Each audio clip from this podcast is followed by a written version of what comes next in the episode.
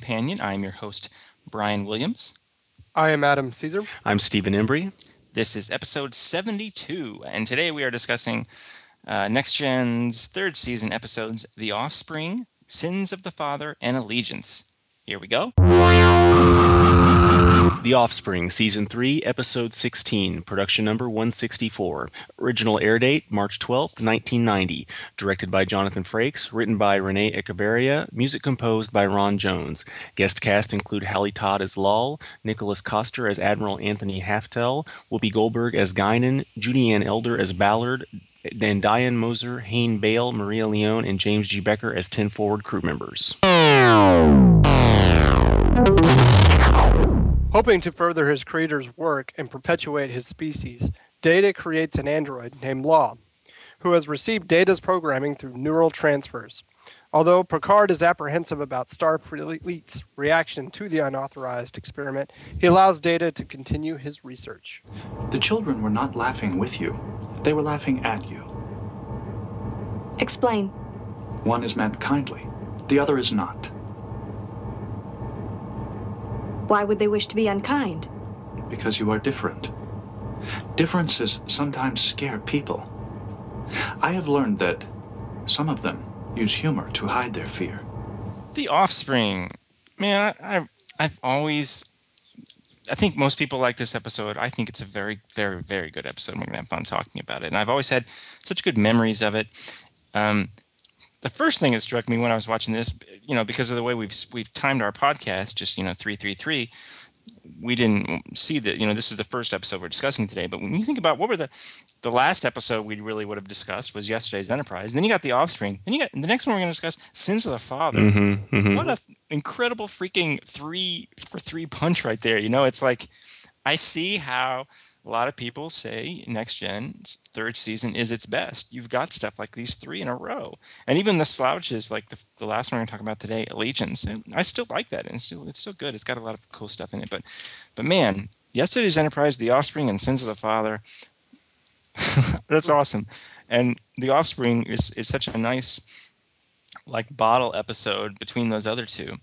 Um, but there there are very few episodes of star trek that that I can well up a little bit at the end of them, mm-hmm. you know. But this this is one of them. Yeah, for sure. Um, yeah. So, what are your guys' you know first thoughts about this one? You remember it? Has your opinion on it changed much over the years? Oh, I I remember it, and it's always been one. It's in somewhere in probably my top ten or something of next gens for uh-huh. sure. It's um, yeah, it's obviously very touching. I think you know you have this whole notion of parenthood summed up in 45 minutes kind of thing or whatever. And and uh, you know the, the acting job you know i mean of course brent spiner always but this uh, hallie todd who plays Lal and and then you get some whoopi goldberg thrown in there and everyone's interactions and their performances are so good. It's, it's you just totally buy it. And I, and it's i think that's what really delivers it for me. Yeah i enjoyed it as well. Um it's a you know if we look at was it measure of a man kind of a, a sequel to that episode. Mm-hmm. Yeah. Um, you know, it, it, still asks some of the same questions that that that episode actually um, brought to the forefront. So um, it continues that kind of that um, that theme of like kind of like what is life, what is sentience, sentience life, um, and and how how do you deal with new new sentient life that's created, and um, yeah, how should the, it be treated? Good some of the questions I like the way that some of the questions that it picks up from Measure of a Man. Uh, you know, it kind of takes the next step with some of these questions. I think mm-hmm. so. You know, now you've got you know what it means to be human, and and if part of that definition is procreation, um, and then but then even better, I like I like you know like when Data says to I think it's I don't remember is it Troi? I forget um, he says, um, no, I think he says it to Crusher. I'm incapable of giving her love or something. You know, it's it's interesting because you can't watch this episode and and and not think Data loves her. Mm-hmm. You know, but it, but it makes you kind of quite. How do you define love? You mm-hmm. know, Data is defining it in a in a certain kind of very uh, boxed uh, dictionary way in which yes, okay, he does not feel love for her, but I like that it, that it makes you kind of question exactly what is love and what does it mean to love, Mhm. you know. And Data is expressing that by, you know, caring so much about um, guiding her, and he and it being his, as he says, it's his duty. He says to the admiral, you know, it's a, it's my duty to guide and support her, you know. And if that's not the love of a parent, I don't know what is. You know, he doesn't he does not let her go without a fight. You know, hmm hmm um, so I, I like that it it really is a nice companion episode in that sense. You know, yes, there are a couple of redundant questions with Measure of a Man, hmm but it is it makes for a great companion episode of that because it, it just touches on those a little bit, and then it goes even it, it, it's an opportunity to go even deeper. You know, which Um, is which is good because I think any kind of you know you start talking about uh, you know analogies to civil rights, there always is a next step. You know, there always is a time when you you have some victory, and then you know you can't just sit back and okay everything's fine now and you know, we're equals now. No, there's all you know we see in history a, a million times. You know, there's always ongoing things, hurdles that you have to go through. You know, and this is this kind of shows that follow up. and then it's you know it's been a theme throughout um, all the Star Trek series. Um, each one of the series you can look at, they've tackled that that issue in one way or another. You know, in the original series, there's there's plenty of episodes about race equality. Um, in next gen, you kind of see them. They take a different approach to it. It's like you know, with Data, you know, what is he, and and what was the question in Measure of a Man? You know, what what do you what do you do with a race of Datas? I mean, one Data is unique, but what do you do with a race of Datas? And we see continue in DS9 um, with um, Captain Sisko. Later on in the series, oh, what was this character's name? Um, Benny Sisko when he was writing the novels. Oh my gosh, I forgot what the character's name, but you know they talked about that. And then in Voyager, you see it more with the the Doctor, the hol- the hologram Mhm. character. Um, kind of similar questions to what's going on with Data. So it's always been a kind of a theme in in Star Trek, and it's it's it's a good debate to have, and it's a good question to keep bringing back up because it's something that's um,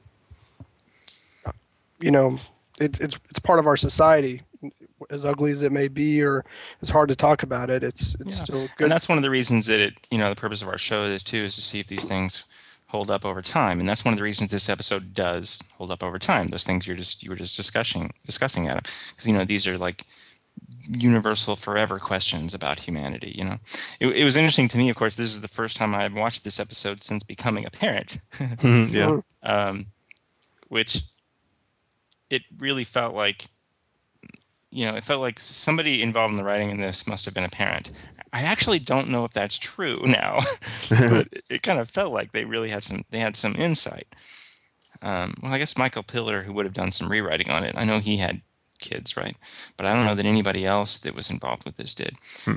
um, oh by the way this was the first script from renee Echevarria, and we've always wondered how you pronounce it. I listened to the commentary in the Blu-rays. He says his name.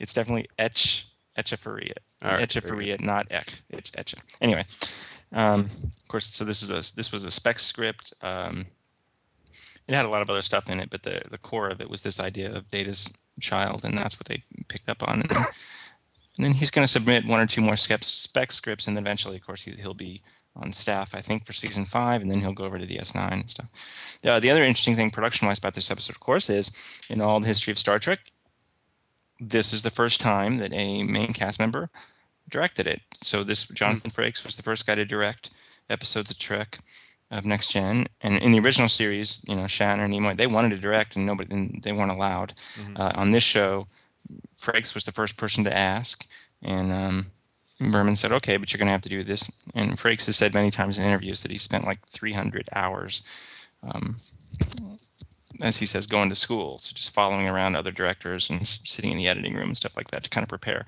Anyway, so this is the one he got, and how lucky he was to. you get a bottle show, you get a a data show. yeah, yeah. you know, it's it's of course Good it's gonna be great. So- storyline. but of course Frakes is going to go on to be probably the most prominent of all the of everybody because he even did a couple of the features. Um, so anyway, um, uh, for another funny thing about this episode, it, it's another piece of it's another piece of evidence in uh, Steve's ongoing evil admiral theory. Yes, I made the notes. Yeah, it's like they're they're all evil. Most of the time, they're incompetent in some respect too. Yeah. Um, but uh, it has some. There's some nice moments of humor in here. Um, uh, Data like the children were laughing at you. yeah, it's yeah. pretty funny. Um, uh, and of course, the the one little Riker scene. Um, yeah, I was. What are your commander? What are your intentions with my daughter? That's that's still pretty funny. yeah. Um, but yeah, you know, another perfect example of you know it's a good episode when you can't really talk about it without talking about what it's about. We we basically started our conversation with what's this episode about, you know, kind of getting into some of these these questions and stuff, and and that makes for a good episode. Whenever that's really the core of the story, are are these important uh, questions about humanity. Um, so it's just a you know it, it does feel very good you know um, i like that that picard has his uh, his immediate reaction You know is that is one that he does not want to accept he, he doesn't want to accept it as if you know it's the same instinctive human response that he had in measure of a man you know he doesn't want to accept Lal as data's child but i love how they immediately kind of define it they they, they very specifically define it as he he has taken some of the things out of his yeah. I don't know, neural net or something and transferred them over. You know, so there is a sense of um, of actually this creature being his offspring. hmm Um, I, I think it's more Picard just doesn't want to deal with the evil admirals. He's just like, Yeah, oh, my yeah. you know, Let's say he puts his come out. hands in his face. He's like, oh my god, I got to deal with another crazy admiral because of this. Data, what were you thinking? you know the other thing that i that i always think about with this episode is the the good episodes are the ones that deal with our characters and they're the ones that um you know but the, by the end of it our character has evolved boy you can't get any more literal than that i mean during this episode data had one of my favorite moments i don't remember where the scene is but data has something about says something about that he shares in Lal's learning experience. Mhm, Like as she is mhm. learning, he's learning things about about what it means to be human and about her and about himself. You know, and then by the end of the episode, he literally um, incorporates her memories into his own. hmm hmm What's this? Um, so I guess we are have have talked about what it's about. Hmm? Well, it's kind of like had it's a it's kind of like peeling back an onion really i mean you know the those it's so layered in terms of what it's about i mean you you have this notion of parenthood you know let's sum up what parenthood's like and let's do it in this compressed time because we can in science fiction um, but then we've also talked about how how do you define the right of humanity? What does it mean to, you know sentience and so on and and especially with with offspring and children what's it mean to have a, a child? Does it have to be a biological thing? You know the definition what the nature of relationships and even we spoke of the um, notion of what is, what is love. Uh, data doesn't even believe he can feel that emotion yet he's demonstrating it. So is love how much of it is an emotion how much of it's a choice? So i think it's it's a fairly complex a lot of a lot of complexities in this one Yeah, the other thing that it makes me th- like I, I just mentioned how uh, data clearly evolves over the course of this episode. We also have we can very plainly see how those around him do as well. You know, we were just talking about Picard at the beginning. Think about Picard by the end saying to Data, the whole crew shares in your griefs, shares in your grief or your loss or something like that, right? mm-hmm. You know. Um, so that's another thing you nice you get out. I mean, you, okay, so we can see how these other characters have evolved to see this differently as well. Mhm. And one more thing that this episode tackles, ever so briefly and subtly, but effectively, is how to deal with loss. You know, it's it's it's it's commented on, but Mm-hmm. um, uh, uh, Caesar, Yes. what do you think for what this is about? Um, yeah, I think we basically talked about it. It's um, it's layered. We've talked about you know what is what is life and how how to treat it, new especially new life. Um, it's also about what it's what it is to be a parent, um, and you know how that teaches how you know how data is not only teaching Lal but she's also teaching him, and it's that um, that circle relationship between a, a parent and a child. And I think anybody who has a child, Brian, you can say this, um, would would agree that you learn just as much from the child as the child learns from you. So um, yeah, it's um very layered episode. Yeah, I love that moment of almost like joy and wonder that Data has in Ten Forward whenever she uses a contraction. Mm-hmm. Um, because it's like you have exceeded my abilities, you know, and it's well, what more could any parent hope for, you know, uh, than their their child ex- exceeding their abilities, you know. Um, yeah, and as I, I, I mentioned at the very beginning of this, you know, this is one of those few episodes where if it doesn't make me flat out cry, it certainly makes me feel a great deal of emotion at the end. You know, um,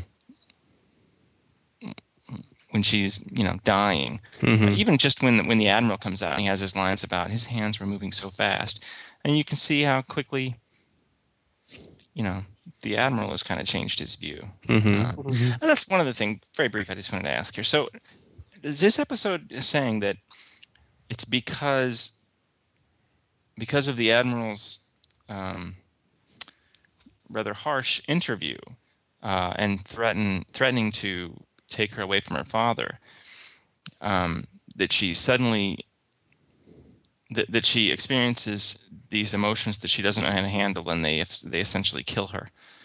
Um, or, or is it saying that maybe if maybe if she had if she had um, had more time to evolve more slowly, then she could have handled this.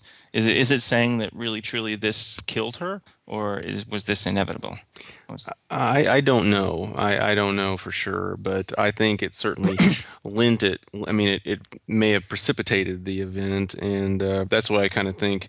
I mean, he comes out, you know, the admiral comes out, and he's all changed, and he's emotional about it, and so on too. But a little bit of me was thinking, like, well, you know, you you uh, you may have uh, caused this at least indirectly. yeah, and he doesn't have any. I mean, you don't think he feels any responsibility in that sense, or He, did, he didn't appear to, but No. yeah. I guess it's a minor point and it doesn't really make a difference. But I was just curious about that. Anyway, so so we all really like this episode a lot, huh? Mhm. Yeah. Yeah, it's really great. And then you get to do Sins of the Father right after. How awesome! Um, so I think we've wrapped up this one. We're good. Good, Yep. good. All right, moving on to Six Degrees for the Offspring. Steve, you going first or second? I'll go first. Leonard Crofoot plays the genderless Lal before she decides to become a she. In Next Gen's first season, he played Trent, Beata's uh, Beata's servant. Beata was the leader of Angel One, a planet in which the females run things. While Riker and his away team spend intimate time with Beata, what is happening on the Enterprise in orbit? I believe the name of the episode was Angel One. Oh yeah, yeah. Um, let me see. Gosh, I remember that being the main point or the A story or whatever. Yeah, I'm so trying to what's the B recall what's going on up, upstairs there. Um, uh, gosh, I just don't remember. Mr. Caesar? Are they um, suffering from some sort of life-threatening virus or? You ailment? are spot on. Everyone is sick with a virus. You're right. Of course they are. Uh, They got the we see- clue. yep, I think we see Picard shirtless in bed, Mm. sweating or something. Yeah, yeah. Yeah. All right. Uh, so, Adam, in Voyager's sixth season, Crofoot played one of the Qomar spectators that was fascinated with the Doctor's singing in the episode Virtuoso. Why did they find his singing so interesting? Um, because they had no concept of music. You are correct. Two for two. Moving on. Sins of the Father, Season 3, Episode 17, Production Number 165. Original air date March 19th, 1990. Directed by Les Landau. Story by Drew Deighan. Teleplay by Ronald D. Moore and W. Reed Moran. Music composed by Dennis McCarthy. Guest cast include Charles Cooper as K'mpec, Tony Todd as Kurn, Patrick Massett as Duras, Thelma Lee as Kahlest, and Teddy Davies as Transporter Tech. As part of an exchange program, a Klingon officer named Kurn arrives aboard the Enterprise. He soon informs Worf that they are brothers, having been separated shortly before their parents were killed in a Romulan attack on the Khitomer outpost. Kurn tells Worf that evidence has surfaced which indicates their late father in the death of 4,000 Klingons. What are the allegations, Worf? My father is accused of aiding and abetting the Romulan attack on the Khitomer outpost. The attack in which he himself was killed?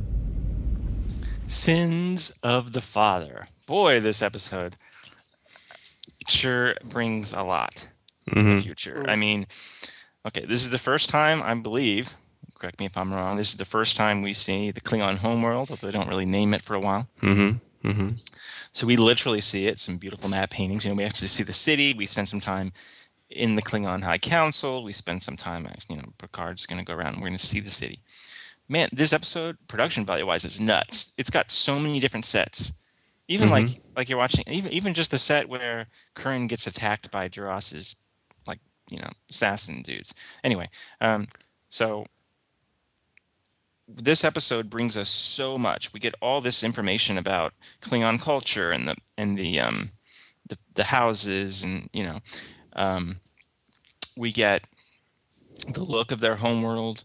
Uh, beautiful, beautiful sets. This episode won an Emmy um, for set decoration, something to that effect. I forget, but it, it you know it was one of the few times they they got nominated for Emmys a lot, but they never won. This is one of the few times they won. Um, it's and of- and of course more than anything, it brings us the future Worf storyline that's going to go all the way through next gen, and then it's going to go really it's going to go through all of DS9 too Mm-hmm. Mm-hmm. really um like if you were if you were watching next gen and and it and it didn't have anything to do with watching the best or the worst episodes you're just like i want i need i want to see the ones that are the most important narratively this would absolutely be on that short list Yeah. Yeah. i don't think i don't think you could watch the other stuff uh and ha- and really uh, fully understand it without having seen this episode and then of course aside from all that stuff it's a good episode. It's a good story. It's a fun politicsy thing. Mhm. Um, really good, strong guest performances. Of course, Tony Todd is awesome. We love Tony Todd. This is the first time we see him as Kurn. Thoughts, guys?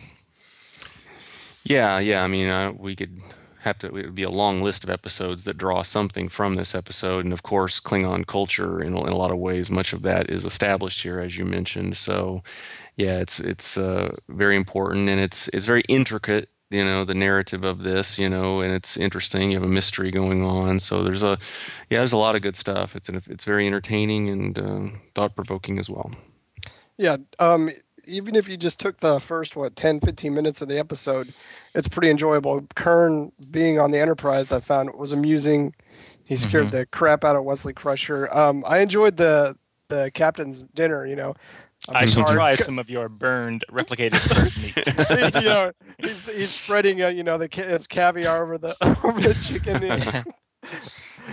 um, so yeah, a lot of that is um, it's actually amusing before we even find out um, what's really going on. It's it's kind of I kind of look at it as almost slightly two episodes because you have that all going on Yeah, and you, yeah. and then bam, then then the real story comes about. But uh, it, it was good up to that point as well. So um, I enjoyed it thoroughly.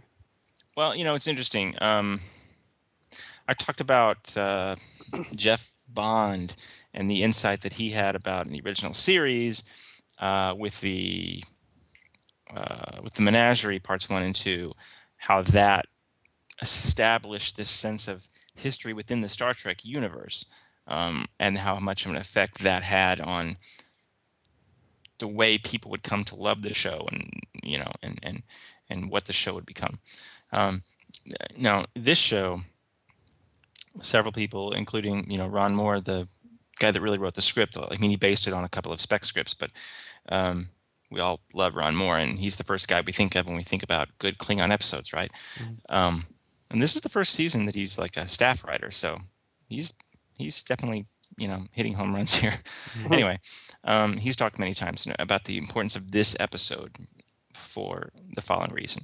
You know, if if you know those first couple seasons of Next Gen, it was more like the original series in that it was uh, you know, tech problem of the week or alien of the week or whatever, weird planet of the week. You know, it wasn't so much about the characters, but just because Kirk, Spock, and McCoy were so strong and their bond together was so good that it, you know, it made those shows able to, it made them great based purely on the whatever allegory they were telling. Uh, Next Gen had a harder time with that those first couple of seasons, and that's what it was. It was like the original series in that same sense. You know, what is the alien of the week? What is the weird planet of the week. Um, Michael Piller comes on season three. We've talked about this. So this this season is the first time where we switch it. And now Michael Piller is the showrunner, and he says the shows need to be about our characters. So when they pitch an episode, it's not they encountered this alien. No, now it's this is a Picard episode where so and so happens, or this is a Worf episode where so and so happens. So that's that's the first huge change out of season three. With this episode, Sins of the Father, in the end, at the end of the episode, you get Worf doing this awesome thing and saying, you know, I am going to accept this commendation for the Empire, for the good of the Empire. I will take this hit, you know. And he walks, he walks out, and I love that shot too when he and he and Picard walk out of the uh, High Council chamber. Um, but the way the show ends, there is a very real sense of okay, we have to come back to this story Yeah, at some point. mhm. It, it ha- you have to.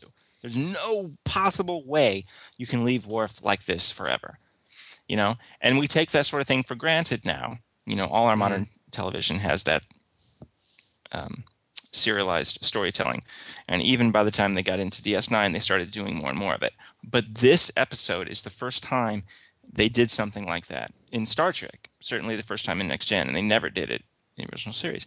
But it's the first time where they ended something very consciously saying, okay, we have to come back to this in the future. We have to. It would have been incredibly unsatisfying not to. And they knew it when they made it. That's my point. Mm-hmm. You know, and that was a big deal for them to, to decide to do that. That was, you know, that's something Gene Roddenberry was always very against anything remotely serialized. And it's not like we're going to get a whole season about this, but we are going to have several more episodes. You know, uh, reunion, redemption, um, and like we said, in in DS9, all of Worf is going to kind of become the storyline. So anyway, you know, Ron Moore has talked repeatedly about how that's the biggest thing to come out of this episode, um, and that that makes a lot of sense to me. You know, and that's in some ways what makes it the most important episode of the first few years of Next Gen, um, because that's going to affect all of Star Trek. Um, I like how um, I like how they went with Picard, and, and you know because you, you this is the first episode where we see Picard is actually going to become very heavily involved in Klingon politics, and we'll see it Mhm. more in the upcoming episodes you were talking about. So it's almost kind of like um, a reversal from um, say um, Captain Kirk, who was very much adversarial most of his time as the, the captain with the Klingons. So it's kind of a flip where we see Picard is going to be very much al- allied aligned with a lot of different um, Klingons because he creates these different relationships um, through Worf, um, through their political system. So it's interesting to see that growth that we'll see with Picard going forward as well. Well, Picard gets a lot of cool, cool stuff in this episode. We see Picard kill someone in this episode, Mhm, right? mhm. After he goes to see Kahless and he comes outside and the Klingons attack him, he kills that one, doesn't he? Allegedly, allegedly killed. All right, but I'm not. I'm, I'm trying to remember the last time we've seen Picard, even in an action scene, let alone actually kill someone. I mean, that that was pretty crazy. But then even even earlier in the episode, when I think it's Duras comes up to him and says something about you're just you're not a, warrior or something, and he Yeah. says, you know, you can test that hypothesis anytime you wish, or something to that effect. You know. Um, so it's it's kind of cool to get to see Picard. You know, it, it would have been easy, I think, to put Riker in the position of cha'DIch. He already knew the Klingons. Um, he is more of a fighter, uh, and it's more traditional in this show for Riker to be the one that goes down. But um, I, I like that it was Picard. I think Picard, you know, you think about Picard and, and Worf's relationship, really, you know, they had some great moments in, um, oh, I forget the name of the episode, the one where Worf decides not to heal that Romulan, right? Mhm. You know, but but like this is the first real bonding thing I can think of for them, you know, and then Mhm. you know take that all the way through all the ups and downs they're going to have, and you know, heck, one of the best scenes uh, in First Contact, of course, is um, if you were any other man, I would Yeah, yeah. Kill you. kill you where you stand, you know. Mm. This is this episode is the reason why he doesn't kill him Right. when Picard calls Worf a coward in First Mm. Contact. You know, um, so it's Yeah. just uh, what it's just a just a very very good episode. I, I agree with Caesar. You, you know about it almost it's almost two episodes the way it flips from the Enterprise down to um, the Klingon homeworld. If I if I had and, and it's not that it's that whole section is good. Everything after is really good. If I have any one minor minor complaint about this, it's that they are a bit too disparate. Like maybe if it had there had been, I don't know, like it it, it does feel a little bit like two episodes. Um, but that's believe me, that's a really really minor um, comment. I could watch Oh, yeah. this episode quite a all the dang time. Let me tell you. Yeah, yeah, really good. Yeah, it wasn't the um yeah, Riker didn't get a whole lot of meat in this episode. He kind of got shown up by Kurn and then he did go down to the planet. What did, what did he go down to the planet for? He just kind of hung out there in the back. I, the only reason I bring it up is cuz you were saying um, Riker might have been the more traditional character to be to do what Picard was doing, but yeah, I just kind of Well- noticed kind of kind of noticed Riker was just kind of hanging out, didn't do much in this episode. Frakes was probably on post uh, with uh, Offspring. yeah. um, so uh, this is another one where I assume you guys remember it. Oh yeah. oh yeah. Yeah. Yeah. I like the way Picard looks in his Jedi robes. Yeah. yeah. Um, I love. Oh my God! I laugh out loud at the end when Worf slaps Duras, and "You're the son of a traitor." Now I'm ready. That's very funny. And and the, the bit with um with Kahlest, the nurse, calling you know you are still fat, K'mpec. Yeah, yeah, Yeah, that's yeah. funny. That that's that makes me chuckle. um, yeah, you know, we're even going to get lots of the Duras family. They're going to be kind of our villainous Klingons for a long, long time. Um, what's this episode about? Well, uh, I- don't know. I struggle to narrow it down to one thing, but for me, it's kind of it's. You know, there's a lot of what you do for family and how important family is, but um, I think there's also the, in a general, generally speaking, it's the notion of sacrificing for the greater good. You know, Worf, you know, basically steps up and gets, you know, dis, you know, receives discommendation, basically as as if he doesn't exist to his people anymore basically to preserve the preserve the government. He could have chosen to uh, somehow go outside and expose this for what it was, you know, and the truth and so forth. And he basically chose otherwise and lived to fight another day and preserved, at least for the time being, his his people's government and so forth. Um, yeah, I, d- I definitely agree with all that. I would also say that um, you talked about it earlier, Brian. That um, this episode is about um, it's about Worf, and we learn a lot about him, and it's the beginning of this is the story, the beginning of the storyline, this rich storyline that we're going to see, like you said, throughout the next couple of series. Um, so just in that manner speaking, this episode holds up because it's in, so important to the Worf character's storyline. Uh, I want to talk briefly about this this this moment of um, Worf deciding to, you know, for the good of his people, because the Duras family is so powerful that if people point out that they're tra- if people knew that they were traitors, it would just everything would descend into civil war. Um, and then that the better choice is to leave this potentially dishonorable family in power to preserve the empire. Remind me now, wasn't there something kind of near the end of DS9? I, I got it. It's just like way off in the distance of my memory and brain here, and I can't quite get a hold of it. Wasn't there some moment, maybe it was with Quark or something, where there's a similar kind of conversation going on, and where he says something like, "If that's, if that's what this society has become, then maybe it is better off descending into civil war. Maybe, maybe it's time for this empire to die. And it you know if Hmm. if that's what it is you know? Sounds vaguely familiar, but I can't quite place it. can't quite place it either. Well i must be some element of it that's that's Mhm, but mhm, anyway it, mhm. it, it kind of it vaguely made me think of that. Um obviously Worf doesn't even remotely think that. I think it's because his instincts are so quick to do whatever he perceives as the most honorable course of action. Yeah. um, but anyway, um, maybe it's not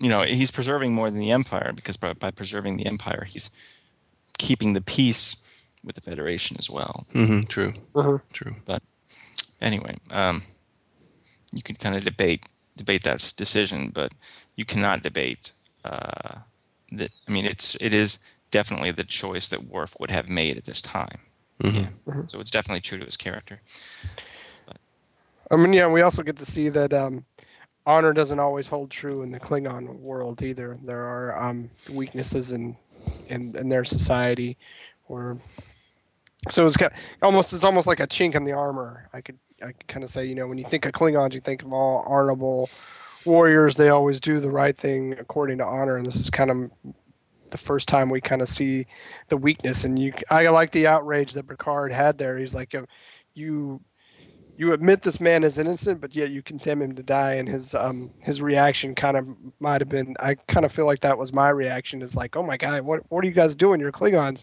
You can't be acting like cowards. So um, that was a to me that was a good scene towards the end. Mm-hmm. Well, yeah, I mean, if you if you know Klingons, that very first scene, well, not first scene, but one of the first scenes when um, K'mpec takes Worf aside and says, "No one will think negatively of you. Just leave and drop Mhm, this." mhm, you know, um, you know, like what a, what a a schemy, unclingony kind of thing. You know, it's Mhm, like what's- Right. what is going on here? Um, but anyway, uh, so God, great episode. Um, very, very. Uh, you you cannot um, overestimate the significance of this episode. Hmm. And you know, it's it is about our character, but it has more to do with you know the Klingons than uh, the Federation. Um, you know, so that's yet another risky kind of thing that they were doing, which seems obvious and simple to us now. But you know, they had to wonder, hey, are people going to give a crap about whether or not the Klingons go into civil war? You know, Mhm, mhm. you know, really. Um, but of course, we did. And when you look at uh, DS9, the entire series is uh, hinges on these other cultures. But anyway, going over time on this one. So we all love this episode too. Yeah. Yes, absolutely. All right, let's move on. Six degrees for sins of the father. Adam, you have two. Um, so would you like to go first or second? Um, I'll go first. All right. Charles Cooper plays the Klingon Chancellor K'mpec, the leader that is apparently still too fat for Kahlest. Hmm. He played another Klingon, General Korrd, in a Trek feature in which Spock says to his character, Damn you, sir, you will try. Which feature was that? Um, that would be Star Trek Five. You are correct. Star Trek Five: The Final Frontier. I think he even he was a different character, but I think he Hmm. even wore the same like the the vest with the medals. I think that was the same. Uh, all right, Steve. Uh-huh. Tony Todd plays Kurn, Worf's long lost brother. Todd plays many roles on Trek, but Kurn was his most frequent. In how many episodes of Star Trek did he play this role? Was it four, six, or eight? uh, I'm not sure. Uh, four. You are correct. It was four. Uh, Sins of the Father, Redemption, parts one and two, and Sons of Mogh. Although in my notes I wrote Sons of Moth. That sounds like a Klingon pop band. Yes, indeed. Uh, all right. Uh, uh, what? Three, two, one. Moving on. Allegiance, Season 3, Episode 18, Production Number 166. Original air date March 26, 1990. Directed by Winrich Kolbe. Written by Richard Manning and Hans Beimler. Music composed by Ron Jones. Guest cast include Stephen Markle as Kova Tholl, Reiner Schöne as Esoqq, Jocelyn O'Brien as Mitena Haro, and Jerry and Jeff Rector as Alien. While in his quarters, Picard is taken from the ship by an alien energy beam and held in a room with three other hostages. Meanwhile, on board the Enterprise, there is a false Picard who arouses the suspicions of the crew when he begins acting strangely. Our positions necessitate a degree of professional detachment. But there's a danger in becoming too detached, of never permitting ourselves to get closer. Is that what you want, Jean Luc? To get closer? Allegiance. Um, Caesar, kick us off. Um, it's it's an okay episode. I mean, I remember this. I, I think I might have remembered liking this more back way back when than I did this last time. That doesn't happen too often for me when where I liked an episode more way back when when I first watched it than when I watched it now. I mean, it's got its moments, but it's you know it's definitely just a singular episode.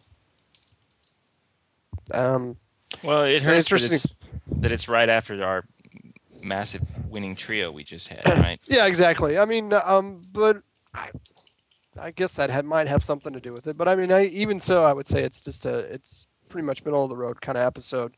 Um, like maybe if we saw this in season one and we think it was better, but I think kind of what hurts it is um, the um, the the false Picard. It just seems weird, and then it's not really explained what all that was about. At the it's really wrapped up really quickly at the end of this episode what was going on um, which kind of makes it anticlimactic for me. So, but Well, the one- I, I, I didn't weird hate thing it. Is, the weird thing is that clearly, uh, pseudo Picard, as I wrote in my notes, PP, um, pseudo Picard apparently all has all of Picard's memories, right? Like apparently they know not just him, but you know the Bolian imposter knows the stuff that's in his mind somehow. So he, you know, he is immediately, even though he's pseudo Picard, the doppelganger is immediately saying stuff like "make it so." You know, I mean, he's saying Mhm. just all, he has all the little Picardy isms, um, but but then he turns around and belts out a song. yeah, I like, you know, there there are some moments that I, you can have a lot of fun with this episode, like recutting it, maybe cutting some scenes into other episodes. um, I like when he when he comes on to ten forward and he says "ales for everyone." My first thought was like I'd be like, um, aren't the ales free in here? I mean, Right, right. paying for them? but uh, if you then immediately after he says "ales for everyone," you immediately cut ahead a couple minutes and it, you see just Riker and he says, "That's not the captain I know." Uh, I don't know. Um, so it's got the, the stuff I enjoy about it. Oddly, are those those wacky the wacky stuff.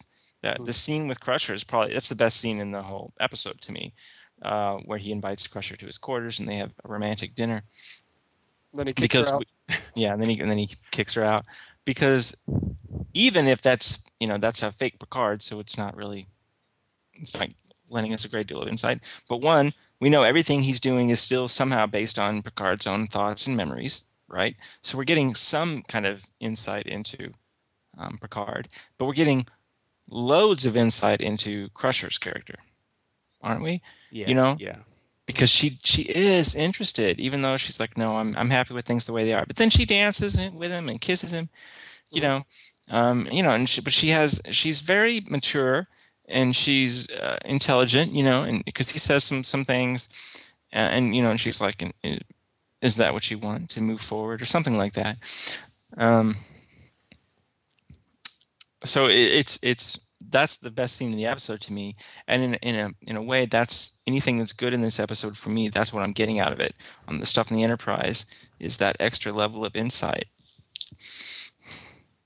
You know um, and then in the the lab experiment section not as much but even that stuff you know i i think that what i like in that section is just again that's probably that's not the kind of scene we usually would give to picard you know uh, that those scenes. You, you know, it would be somebody else that would be kidnapped in that sense. You know, um, so we get to see Picard as, you know, as a little bit more of a you know a, a man of action, Mhm. um, and I don't know. I, I just feel like this episode does do some good things for Picard, the character.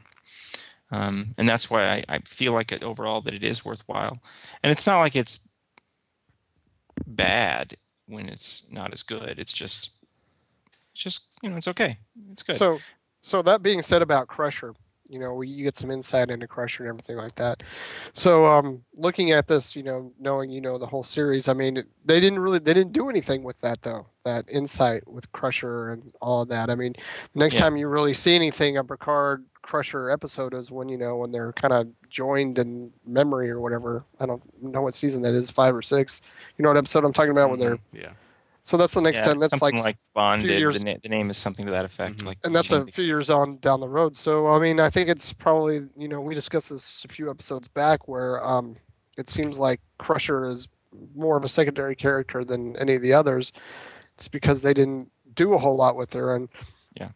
Like you said, they did this with her. You get some insight into her and what she's kind of about, and then they just kind of leave it.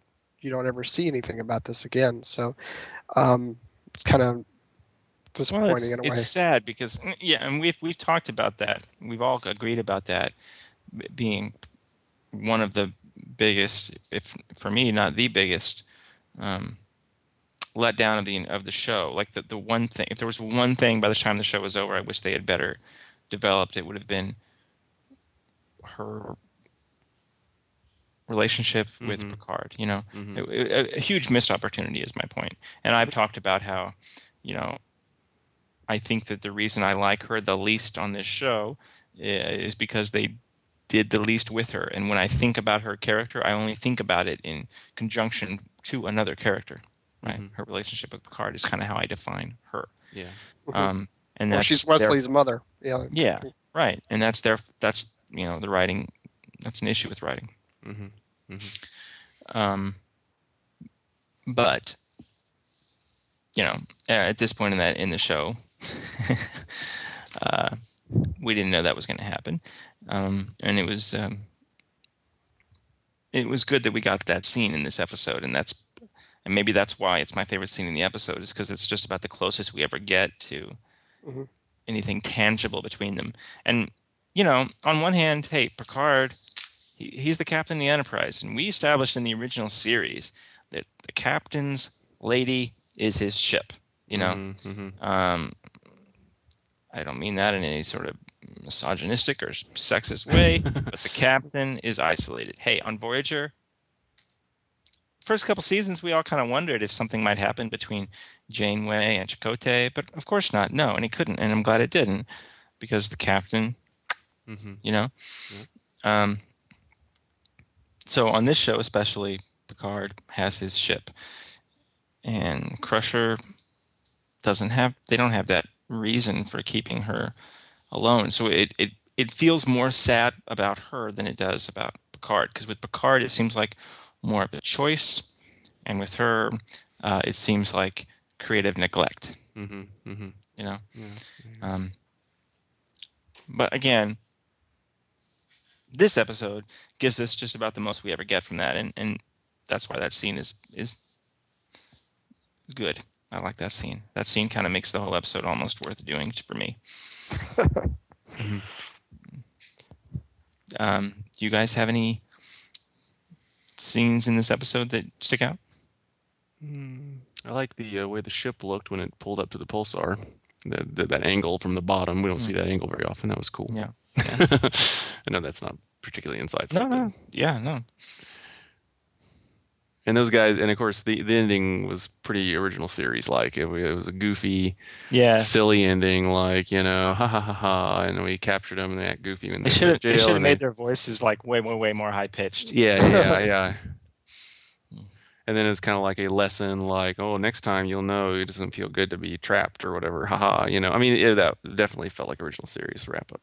Yeah. yeah just- and like caesar said you know it's it's so fast the ending is Yeah. awfully fast you know um i i don't know i, I guess it could have used more especially like when how picard kind of figures out what had happened like the the real picard in the the lab experiment prison thing you know they could have had a more interesting way for him to kind of figure that out but um I, I it doesn't feel like that much of a mystery it doesn't feel like that much of that that there isn't a great sense of discovery whenever it's revealed that it's the fake Bolian, Mhm. you know. But eh, that's fine.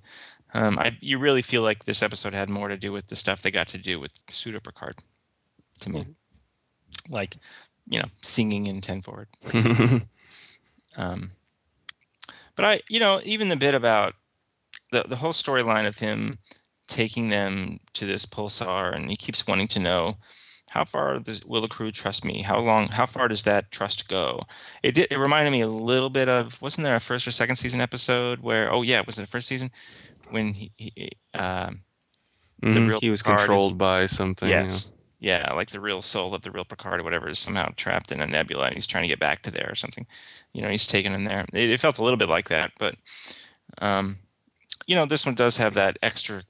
It does have a question that it asks in that sequence. You know, it's how far do you follow these irrational orders? I, don't think that's what the episode's about by any stretch of the imagination, but you know, it is a an interesting and worthwhile question, I suppose. Speaking of that, what do you guys think this episode's about?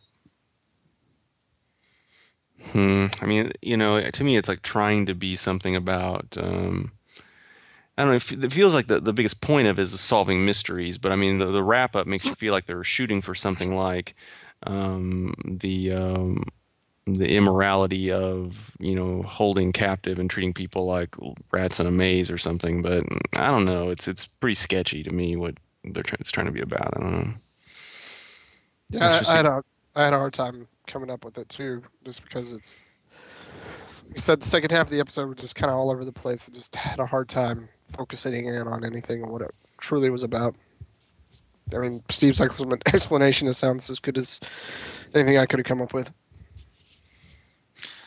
Well, by the standards of our show, that uh, means it doesn't hold up so well.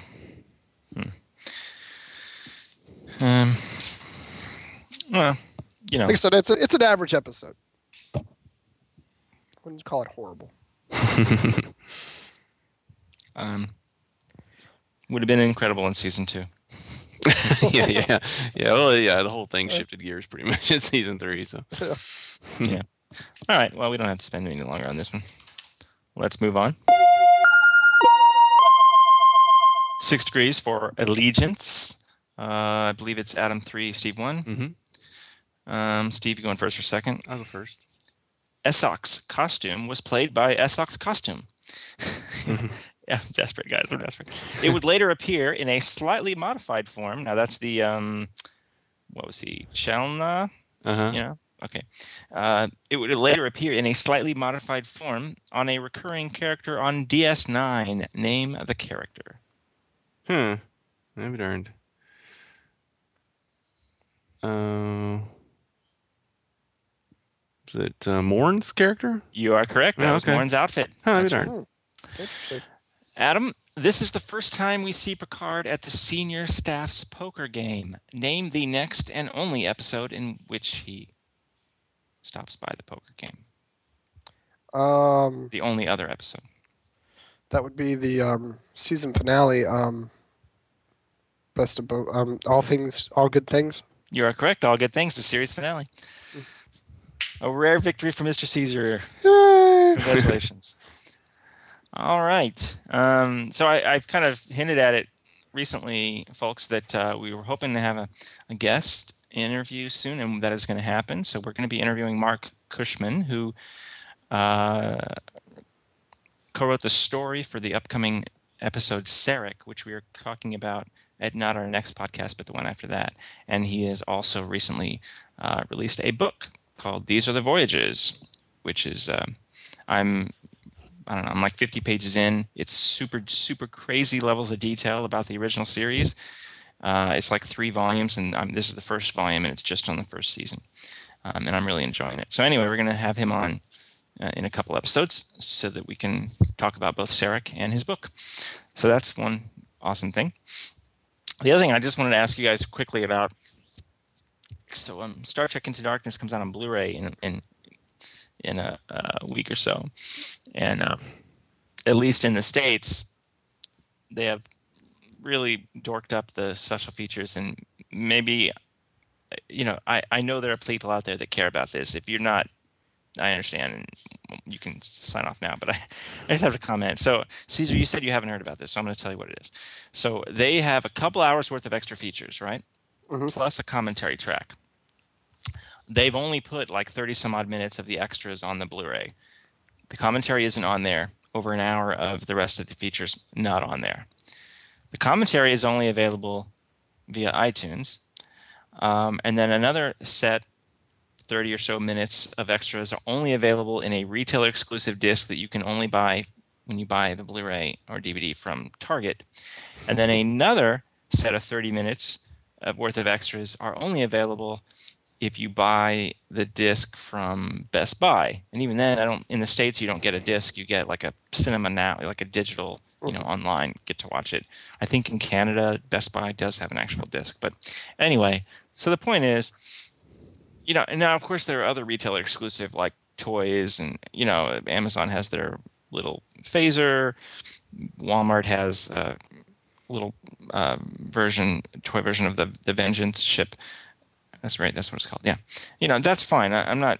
I don't care about that. I'm just saying the the idea that they produced a couple hours worth of extras, and then divvy them up to all these different retailer exclusives, and and this is the part that bugs me. This is the part that's so unprecedented that they put only the tiniest little bit on the actual Blu- Blu-ray, and they didn't even put the commentary on there. So usually it's that. Of course, that's you know that's where you, people spend the most money. That's where you get all these great extras.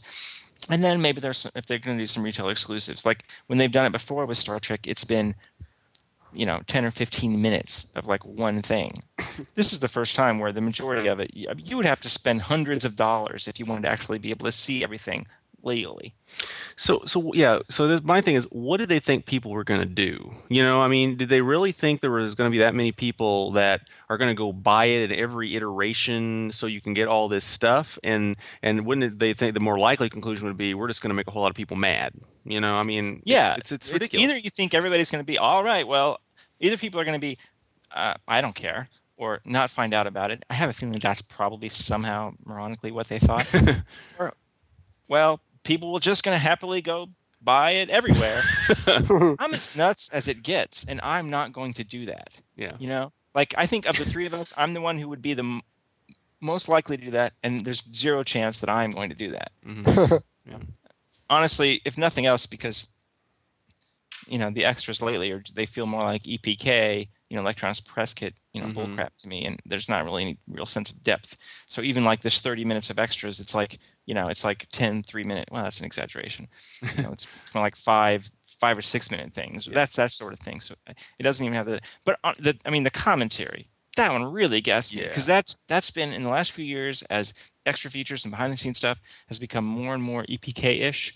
That's the one thing where I knew I was getting a very sincere dialogue from say the filmmakers because they're sitting there for a couple of hours um, it's not being edited and stuff for the most part and it's real um, and it's the most in-depth thing no matter what it's a couple hours right? Um, that that's not on there. That is really really unprecedented. I mean if, if i could only have one extra that would be the one i want and it's not on there. Yeah.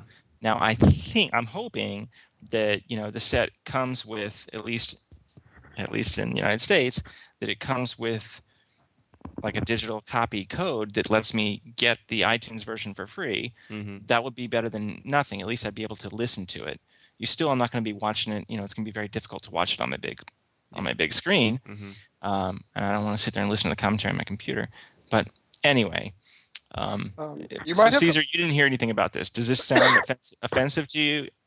Uh, do you- to be to be honest, I'm not surprised. It's um, this is one of the problems that I think um, Hollywood has in general. They can't come to a standard format on how how they want to release um, movies after they've um, made their theatrical run. I mean, you know, it's it's annoying. You know, you can get stuff on Netflix, but you can't get it here. You know, there's so there's no. I mean, you and Brian, you and I worked for Black Post for a number of years. You know, basically it was like the when the movie came out on it came out on that Tuesday, and it came out everywhere. And now it's just some movies come out really quick, some don't.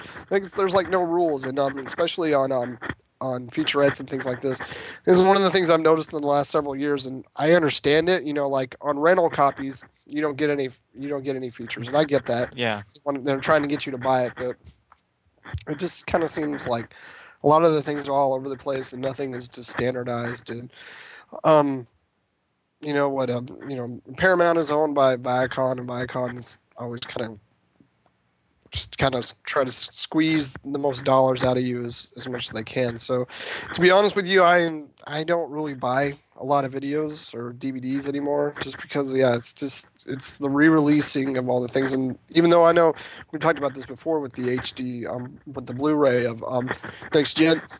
I, I would like to have them, but I don't want to have to keep rebuying things over and over again. It's not that I don't have the money to do it, but it's just like, why why do you, why do you why are you making your fans shell out several hundred dollars every you know few years for for things? It's Just it's just it's just annoying. It's just I don't know. I'm kind of rebelled about over about it the last several years, and to be honest with you, it doesn't surprise me that it's the release is kind of a mess. Steve, what are what are you gonna do? Well, um, I'll probably just pick a retailer and do it. You know, I, I I have a Target near me, and I'll probably get it at Target.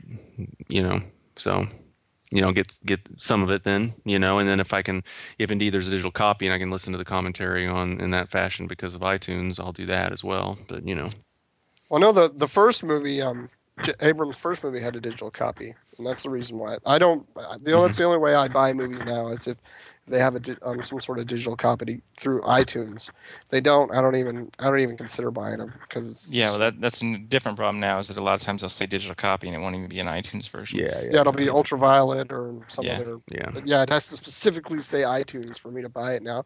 This Well, is what- because I'm yeah, it's just, it's a lot of work hauling around, you know. And in Brian's case, I'm sure it's close to tens of thousands of DVDs. It's just it's just easier to keep a you Well, know ultimately, the, you know, I, I digital is great, and I have discovered with a with a child, Mhm. owning something in the cloud is really nice because you can push a button and you're watching it. Mhm. Um, but still, for something like say Star Trek Into Darkness, I want the best quality image that I can get. Period. You know, especially for it may not be my favorite Star Trek movie, but I, no doubt about it, it's got production value greater than anything we've ever seen, and I want to see that in all its pretty prettiness. You know, sure. um, and I know that that's the Blu-ray. You know, um, the bitrate is many times that of the uh, digital version. But you know what what bugs me is I have a feeling like what you were just complaining about, Caesar. Mhm. You know how they they just they just you just they, they set it up so you have to rebuy it and rebuy it and rebuy it. At least now, like for me, like buying next gen on Blu-ray, I really feel like, you know, okay, you can hang me for this later, but fun of me later. But I really think this is the last time. You know, like what else is there going to be? They're not even scanning it higher than than they're only scanning it in at 1080. I know this is it. Um, you know, so even if there was some n- another format someday, 2K, 4K, these next gen masters, or at least right now, they're not up there. Um, so and we, we, we, we've talked so- about this before. I think that their general motivation is to keep the show into syndication, and they Yeah. need a they need an HD format for broadcast, whether it be Netflix or on the Sci-Fi Channel or something like that. They need a higher quality of resolution for these But- shows because everybody's got an HD TV now. But at any rate, my hope was that the Into Darkness Blu-ray, you know, I'm buying it today. All the stuff is out there. But what the, I, I'm worried that what they're going to do is, you know, in six months, a year. Oh, now here's the super special edition, Yeah, which yeah. has all of those retail exclusives in one package. Probably. You know, I'm not buying that. Well, I mean, it goes same goes for Star Wars. Last time I bought Star Wars, the last DVD edition. Remember the one where they, where he released the original theatrical versions on that DVD? Yeah, it was like a really crappy quality print. That was Yeah. like the letterbox SD mm-hmm. tape That- masters. Yeah. That was the last time I bought Star Wars, and I think they've released two different other two other versions since then. They were there was another DVD version and there was a Blu-ray release. So just like I just kind of get tired of doing it over and over again. I'm just like, okay, I have the movie, I can watch it whenever I want. I don't need to buy it again. You know, it's kind of just the attitude I'm, I'm in right now. Well, Steve, you know, Steve, you actually do. You collect a fair number of Blu-rays now. I would call Yeah. you a collector for sure. Yeah. Yeah, yeah, yeah. I do. Um, I you know I I like. Go ahead. Sorry. Well, I was just going to say, after what you said, you know, if you can comment what you, on this trend, and you know, what Mm-hmm. you think of it, of special feature separation and stuff. Yeah, yeah. I I am I'm not one usually to put a lot of emphasis on that. I mean, I I like special features. I like you know ones that have depth and are actually interesting and not just a promo, as you mentioned. But I don't put a great deal of concern over it. I'm, I'm, I'm kind of with you though in terms of the lack of commentary. That's the thing that, that irritates me the most. I, I could have, I would have sloughed off a little bit than the, if if there'd have been like a, you know, 30 minutes of something or and it's whatever. unprecedented. Nobody's ever done this. Yeah, yeah, but not even the commentary on the disc. I mean, you know, that that's that's that's That's pretty weak too. Yeah. That's pretty weak. Well, I'll give you an example of how crazy it is right now. So, um, I rented The Great Gatsby tonight, the one with DiCaprio. I rented it at um, Whole Foods. They got their own like local, you know, rent a movie cart. It's kind of similar to the Redbox. Well, I can rent it there, but I can't rent it at Redbox because it's not going to come out for another month on Redbox. hmm Um, I think I can go onto iTunes and rent it. Um, you can't get it on Netflix, so it's just you have to like you have to have you have to know the rules of each like little rental outfit. And, yeah, I um, can't tell you how many times I have not like. I'm to the point, you know. Hey, I don't have cable. Mhm. Uh, I ha- I pay for Netflix. I pay for Hulu Plus. You know, and then there are select shows like, of course, you know, like Breaking Bad. You know, we we buy that stuff on iTunes so that we can watch it the day it comes out.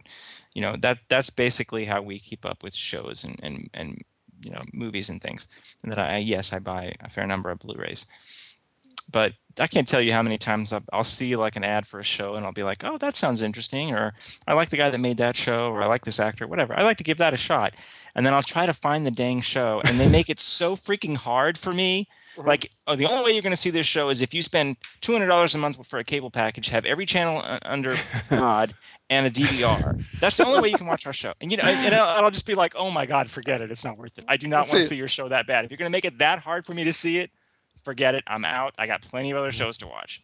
That's see, that's- what happens. And see, that's the advantage for me. You know, I work for Comcast, so I get all that. I get that ridiculous cable package for like twenty bucks a month. So, yeah. so, Well, uh, then, so, so for me to say like "Ah, I'm going to rebel against the DVD, well, it's easier for me to do You know, that because I got I could I steal. I, literally know I have- could steal it. I know how to steal these shows. It's very easy. Yeah. But it's still more trouble that I'm willing to go to.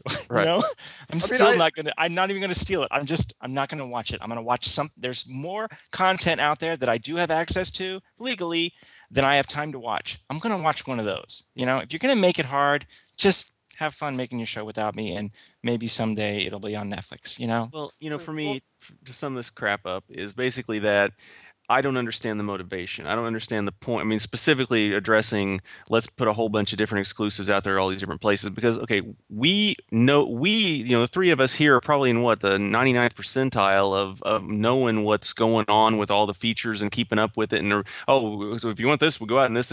You know, the vast majority don't care or don't know, and they're just going to go somewhere and buy the thing. You know, Well, then yeah, why separate it up? You know, so why, why, are you it up? doing this? All you're doing, all you're ser- the only result is irritating people like us. I, I mean, I don't see how it gains any anything. Well, the other thing is, at least before, if some retailer got some retailer exclusive content, then they, you know, maybe they, they paid for that, and you would, if you were if you were really into it like us, and maybe you'd actually Yeah. hear about it, then you'd be like, okay, well, I'm gonna go to that retailer and get it. Yeah. Like say the Avengers, they had an extra disc there of, of, of you know, of Yep. almost Well, like I a mean, before feature that length was a- doc. So I went there to get it. But here it's like, okay, well, yeah, Target has Target has their own extras, but so does Best Buy and so does iTunes. Well, now it's not a question of I'm going to go there to get the extra content. Now it's a question of which extra content do I choose? I'm not going to buy them all, you know. So it's not really an ins- it's no longer a retailer incentive. It's no longer incentivize me to buy it over one retailer retailer over another when they all have it. Yep. Unless I'm so nuts that I'm going to buy all of it. And I'm sure there are some people like that, Sure. but I don't think most people are. Even the nutty ones like me, who if I'm not going to do it, then I know most people are not going to do it. Well, see that. Well, that's why you know. I know Steve has a, a, a vast um, Criterion collection. I'm sure you do too, Brian. That's what I loved about Criterion. I mean, they, I could accept that because Criterion was a specialized um, release of a movie, and it had specialized Criterion um, special features. And so I didn't have a problem with that. But I mean, yeah, it's getting so convoluted with everybody having different stuff.